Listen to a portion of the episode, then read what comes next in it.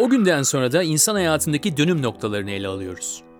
Kişiliğini, yaşantını değiştiren o gün. Hepimizin hayatında dönüm noktaları var. Ama bunlardan bazıları sadece bize özel.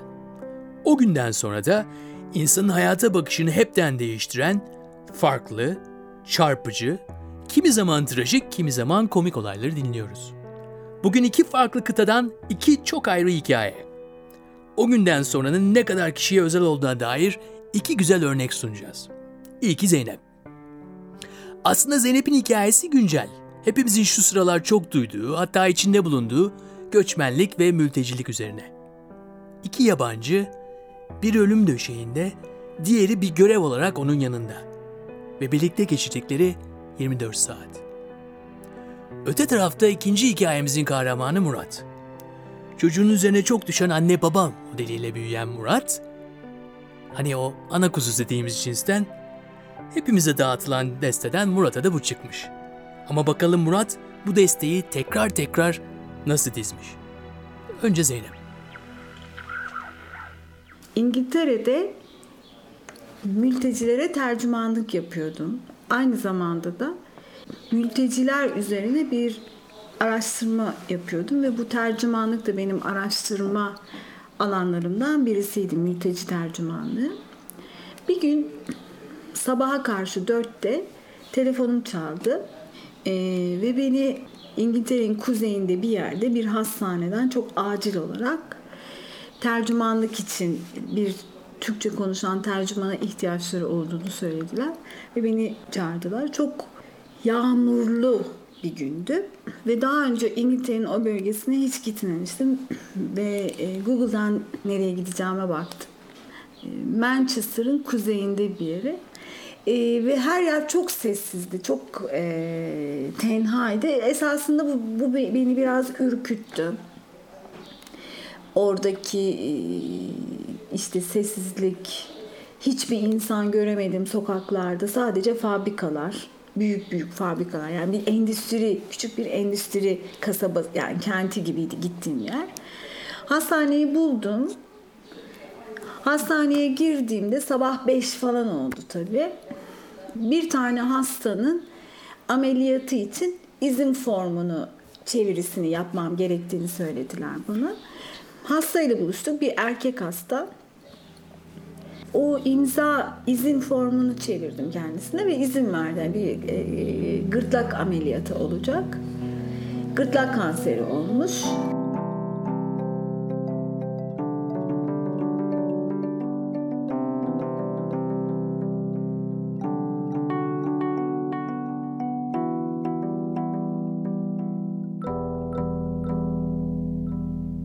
Saat işte sabaha karşı 6 falan oldu.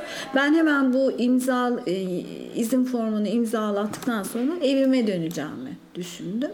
Fakat bu beyefendi benim onun yanında kalmamı istedi ve hastane yetkililerine bunu iletti. Hastane yetkilileri de benim yani onun yanında kalmamı istediler. Ameliyatını sabah 7'de olacağı söylenmişti. Onu biz bir e, küçük bir koğuşa götürdük. Ben de yanında oturdum. Kendisi yatıyor. Ben de e, cam kenarında oturuyorum. Dışarıda yağmur yağıyor. Onu seyrediyorum. Hiç tanımadığım bir insanla küçücük bir odada. Zaten konuşamıyor fazla. Gırtlak problemi olduğu için. Fısıltıyla konuşmaya başladı benimle. Önce çok tuhaf. Nereli olduğumu sordu. Bu yurt dışında çok olan bir şey. Söyledim nereli olduğunu. Sırf o bana sordu diye ben de onun nereli olduğunu sordum. Dersimle olduğunu söyledi bana. Ondan sonra tabii biz böyle konuşmaya başladıktan sonra ben onun yüzüne iyicene bakmaya başladım. Çünkü normalde e, mültecilere mülteci tercümanlığı yaparken e, bir kural var. Bir kere kendi hakkında hiçbir şekilde bilgi vermemen gerekiyor. Onların özel hayatları hakkında hiçbir soru sormaman gerekiyor. Senin orada tek sana verilen şeyin çevirisini yapmak veya eğer bir doktorla görüşmesi varsa doktorun yani e, hasta ve doktor arasındaki o iletişim kurmaya çalışmak. Ee, biz konuşmaya, sohbet etmeye başladık. Normalde böyle bir şey yapmamam gerekiyor.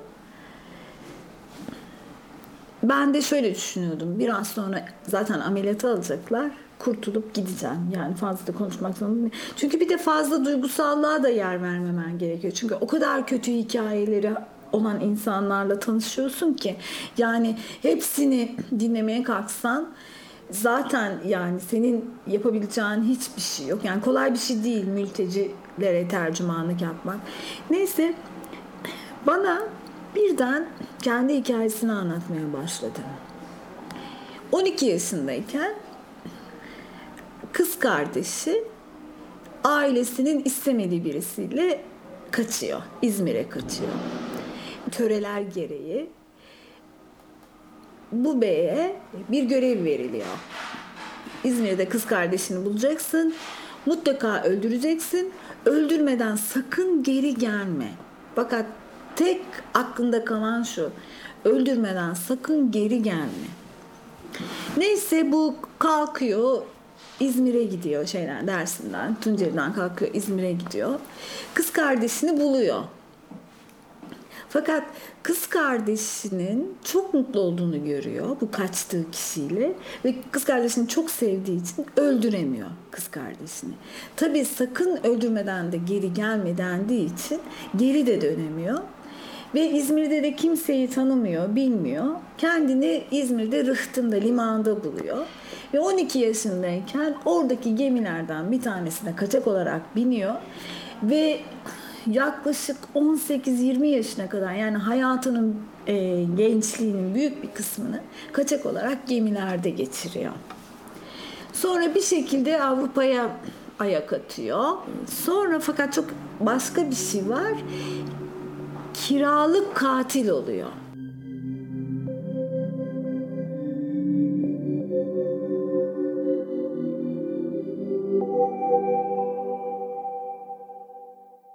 Sonra da kendisine böyle yakından bakmaya başladığım zaman zaten kafatasının böyle kafasının her yerinde dikişler olduğunu gördüm.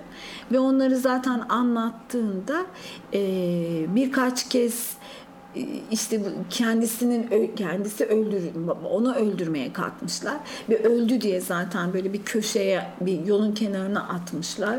Ondan sonra bütün yüzü, kaş şeysi, gözleri her yeri kesik ve dikiş içindeydim. Sonra bir türlü benim gitmemi istemiyor. Sürekli yanında olmanı istiyor. Yani neredeyse elimi falan tutacaktı. Gerçekten beni bir melek gibi falan gördüğünü düşünüyorum zaten. E, ameliyata girdi ve e, doktorlara dedi ki ben tercümanın hiçbir şekilde gitmesini istemiyorum. Ameliyattan çıktıktan sonra tercümanın burada olmasını. Öyle bir talepte bulunabilir. Ameliyattan çıktı. Ameliyattan çıktıktan sonra böyle hastaların uyuduğu bir oda var. Kendilerine gelmesini yani gelmesinin beklendiği artık. Şimdi o odada yine sadece o var ve ben varım. Uyuyor, ağzı açık. Yani karşımda gerçekten azılı bir katil. Hiç acımadan sadece para karşılığında yani para kazanmak için, hayatta kalabilmek için Başkalarını öldüren bir insan var. Ve en son öldürdüğü kişi de boğazından kızgın zeytinyağı dökmüş. Dökerek öldürmüş. Ben yanına gittim. Önce çok korktum. Nefes almıyor zannettim. Yani ölmesini istemiyorum esasında. Ve çok büyük bir çatışma içine girdim o anda. Bir duygusal bir çatışma içine. Fakat tabii şöyle bir şey düşünüyorum. Yani şu anda diyorum herkesin öyle bir tuhaf bir duygu oldu ki herkesin intikamını ben alabilirim belki şu anda. Çünkü bir sürü şey bağlı koluna bilmem nesine falan onları çıkarabilirdim. Ondan sonra yani onun böyle ona e, destek veren üniteler vardı. Onu da düşündüm ya açıkça söylemem gerekirse. Hani kendini öyle bir duygusal çatışma içine giriyorsun ki birçok insan öldürülmüş. Acaba onların intikamını alabilir miyim şu anda? O hani ona bağlı olan o hayati şeylerin, makinelerin desteğini çekerek falan diye. Kendimle böyle sürekli çatıştım, çatıştım atıştım. Ondan sonra işte kalbini dinliyorum. Başımı böyle onun kalbine e, şey yaptım. Ondan sonra elini tuttum. Fakat tabii o anda yani mesela şunu düşünüyorum. Başka birini öldüren, bıçaklayan bir el bu.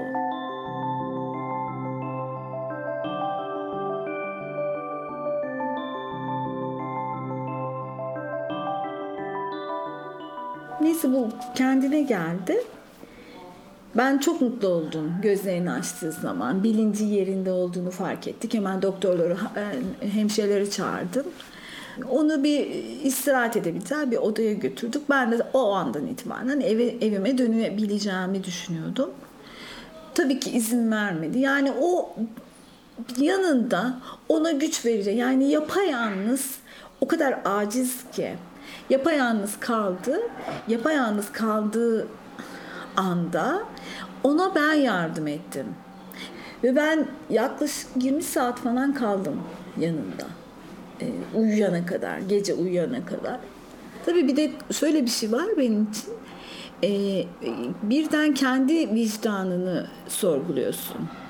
Yani e, birçok kişi öldürmüş bir insan var karşısında ve iğrenemedim adamdan.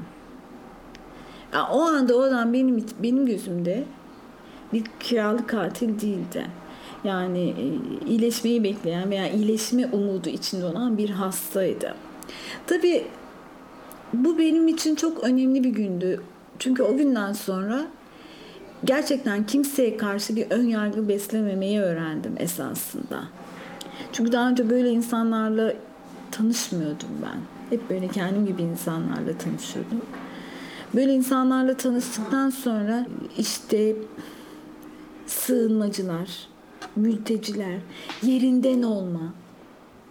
Yani zorla veya ekonomik nedenlerden dolayı veya kültürel veya işte töresel nedenlerden dolayı yerinden olan insanları görmüş oldum.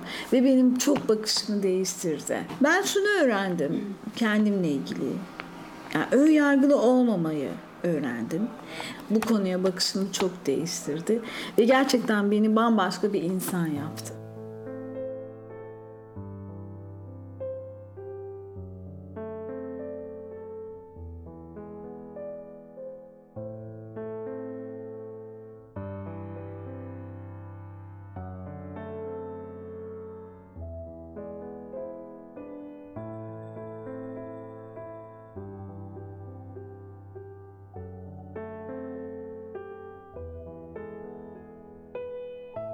Zeynep için bu olayı bu kadar önemli kılan, bu olayın onu bambaşka bir insan yapan tarafı neydi?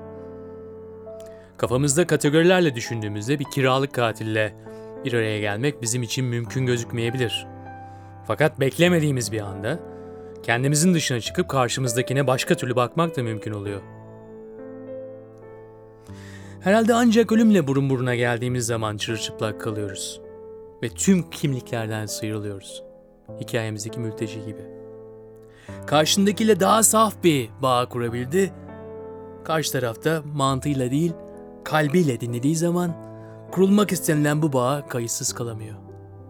Sadece saf bir şekilde insan insana. Evet şimdi Murat. Murat'ı anlatmaya pek de gerek yok. Murat kendini çok iyi anlatıyor. Ben çok küçükken taşınmışız İstanbul'dan Ayvalık'a. Ayvalık'ın da merkezine değil de Altınova adındaki bir beldesine. Tek çocuktum ve ailem benim için taşınmıştı. Az çok hatırlıyorum ben de o günleri. İşte sürekli öksürüyor, nefessiz kalıyordum falan. Meğer aslında bronşitim varmış. Bir de üstüne apandisim patlayınca İstanbul bana resmen hadi başka kapıya demiş. Bizimkiler de Ayvalık'ı bulmuş. Hem tek çocuk olduğum için hem de küçük yaşta bir sürü hastalık ve bir ameliyat geçirdiğimde bizimkiler çok fazla düştüler benim üstüme. Hep el üstünde tuttular. Aman çocuğum yapmasın bir şey olur. Aman sen dur ben yapayım falan. Yani kendi başıma yapabildiğim bir şey yoktu.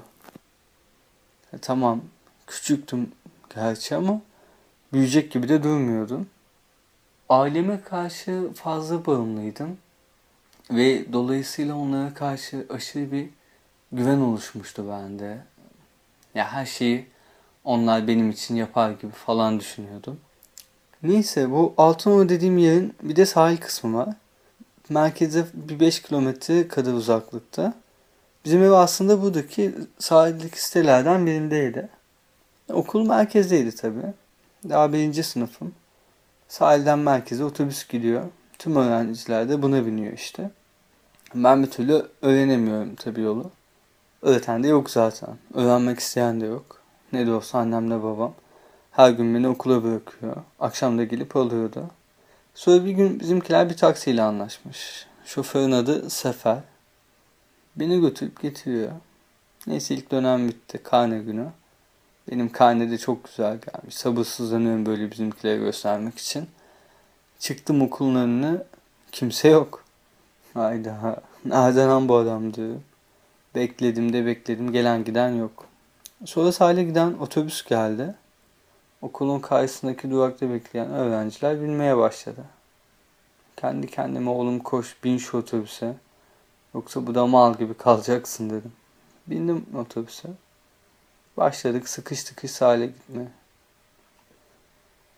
Daha önce annemle birkaç kez dayıma giderken otobüse binmiştim ama öyle yola hani öğrenmek için, ezberlemek için de bakmamıştım. O yüzden pek bilmiyordum yolu. Neyse otobüs bir yere döndü.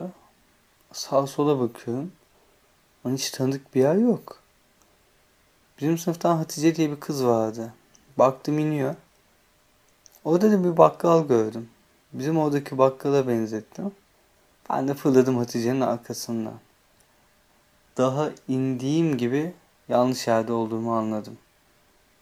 Hatice güle güle dedi. Otobüste basıp gitti. Ben de piç gibi kaldım ortada.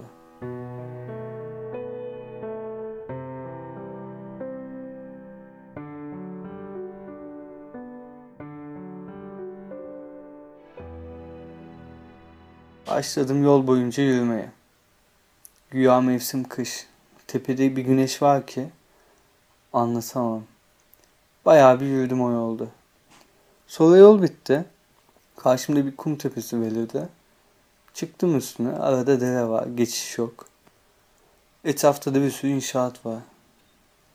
O sıralar Altınova, Ayvalık fazla gelişmediği için sürekli yeni yerler yapılıyordu. Neyse ilerideki inşaatlardan birkaç işçi beni gördü. Başladılar hop diye bağırmaya.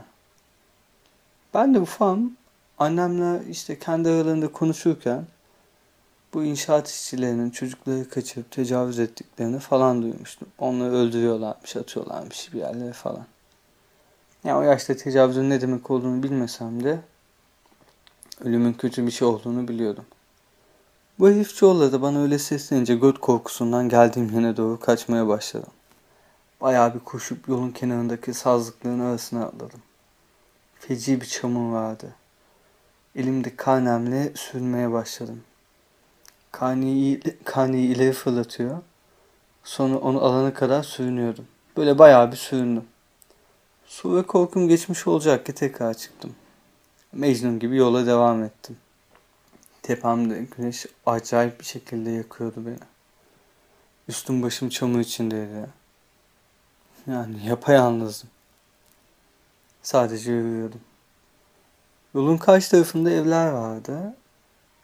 Acaba diyordum gidip telefonlarını kullanmayı rica mı etsem? Böyle düşünceler geliyordu aklıma. Sonra vazgeçiyordum. Ya oradaki insanlar da kötü insanlarsa diye. O zaman ne yapacaktım? Yürümeye devam ettim. Ya çok yorulmuştum artık.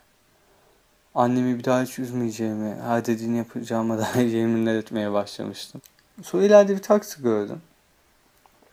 İçimden acaba dedim. İyice yaklaştı, yakınımda durdu. Şoförüm Sefer abi ve gözü yaşlı annemin de. Sarıldı bana sıkıca. Bin tane soru sordu. Yok buraya nasıl geldin? Neden üstün başın çamur oldu? Neden taksiyi beklemedin? Sordu da sordu. Ben de diyemedim ki o yaşta. Senin ayarladığın adam beni yarı yolda bıraktı. Eve gittik. Teyzemler, dayımlar herkes endişeyle beni bekliyor tabi. Herkes beni görünce bir oh çekti. O gün ailem beni bir kez daha kaybetmenin korkusunu yaşadı.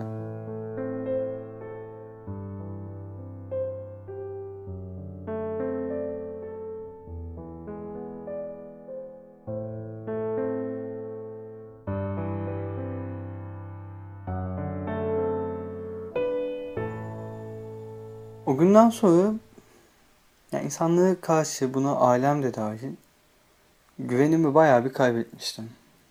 Tekrar insanlara güvenebilmem için bu olayın üstünden bayağı bir geçmesi gerekti. İlk güvendiğim kişi de herhalde ilk kız arkadaşım olmuştu. Sonra o da beni yarı yolda bıraktı. Güvenim tekrar kayboldu. Ben de kayboldum. Lise sınavlarında denizcilik kazanmıştım. Mülakatlara gideceğim işte. Ailemden izin istedim. Vermediler. en güvendiklerim hayallerime mani oldu. Yani yine kayboldum. Yine güvensizliğe düştüm. Çünkü onlar bana güvenmiyordu. Biraz daha büyüdüm. Sevdiğim bir arkadaşım vardı. Güveniyordum kendisine. Çok şey paylaşmıştık. Sonra sevdiği bir kız varmış. Onun için nedense benim arkamdan atıp tuttuğunu öğrendim. Yine güvenimi kaybettim. Üniversiteye gittim. Orada işte arkadaş falan edinmiştim. Aynı evde kaldığımız, yediğimizi içtiğimizin ayrı gitmediği insanlar vardı. Birlikte ders çalışır, birlikte eğlenirdik. Her şey aslında çok iyiydi. Sonra bir gün hocanın birinin dersinde zor duruma düşmüştüm. Adamlar öyle bir eğlendiler ki sanırsınız pezemekler lotodan milyon kazanmış. Yani arkadaştık. Hani birbirimizi kollar asla yarı yolda bırakmazdık. Ne oldu? O da yalan oldu. Üniversite bitti. İyice büyüdük. İş aramaya başladık. Bir yer buldum. Ama öyle sıradan bir yer değil. Efsane bir reklamcının yanında staja başlamıştım. Adam idolümdü. Kıçımı yırttım kendimi gösterebilmek için. Sabahları kadar çalıştım. Bir ay boyunca hafta sonu tatili bile yapmadım. Ama nafile. Az sömürülmüştüm ya. O yüzden kadro falan olmadı. Bu benim için bayağı yıkıcı olmuştu. Ya tekrar kayboldum. Bu sürede bir sürü yeni dostum oldu tabi. İçki bunlardan en masumuydu. Bayağı bir süre kendime gelemedim. Sonra bir sabah uyandım ve sokağın insanları da böyle hayata da dedim. İlla ki birilerine güvenmek zorunda mıydım? Sadece kendime güvensem olmaz mıydı? Belki de tek sorun buydu. Kendime güvenmek yerine hep başkalarına güvenmeyi tercih etmiştim. Başkalarına güvenmeyi seçmiştim. Ve sonunda olan hep bana olmuştu. Artık kimseyi takmıyorum. İnsanların dediklerini de takmıyorum. Güvenebileceğim insanlar aramıyorum. Sadece hayatı yaşıyorum. Kendi bildiğim gibi. Başıma ne gelecekse de yani kendi istediğim için, sadece kendime güvendiğim için gelecekse gelsin. Yani bir tavsiye vermek gerekirse hayata dair siz de kendinize güvenin sadece. Kendiniz için, kendi istediğiniz şekilde yaşayın.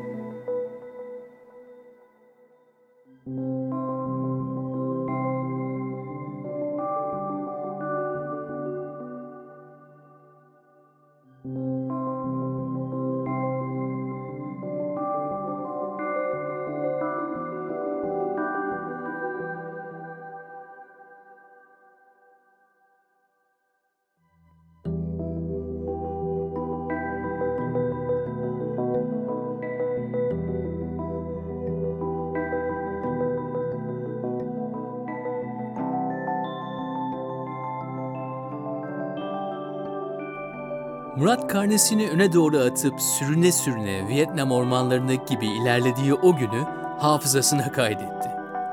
Belki de o gün ilk kez dünyada ne kadar tek başına olduğunu anladı. Zeynep'in hikayesinde ölüm döşeğinde yatan göçmen kadar yapayalnız. Zeynep ve Murat'ın hikayesi çok farklı görünse de ikisi de insanlarla nasıl bir bağ kurduğumuz üzerine. Kime güveneceğimizi, kime kalbimizi açacağımızı şekillendiren bu olaylar. Onun için o gün çok önemli. Ve sonrası da. Tabi anlatmazsan kaybolur gider. Herkes kendi o günden sonrasını seçiyor. Senin de o günden sonra diye başlayan bir hikayen varsa, ki var biliyoruz, o zaman yapacakların çok kolay. Senin için hazırladığımız 3 sorunun cevaplarını içeren ses kaydını 1118.com'a kolaylıkla gönderebilirsin.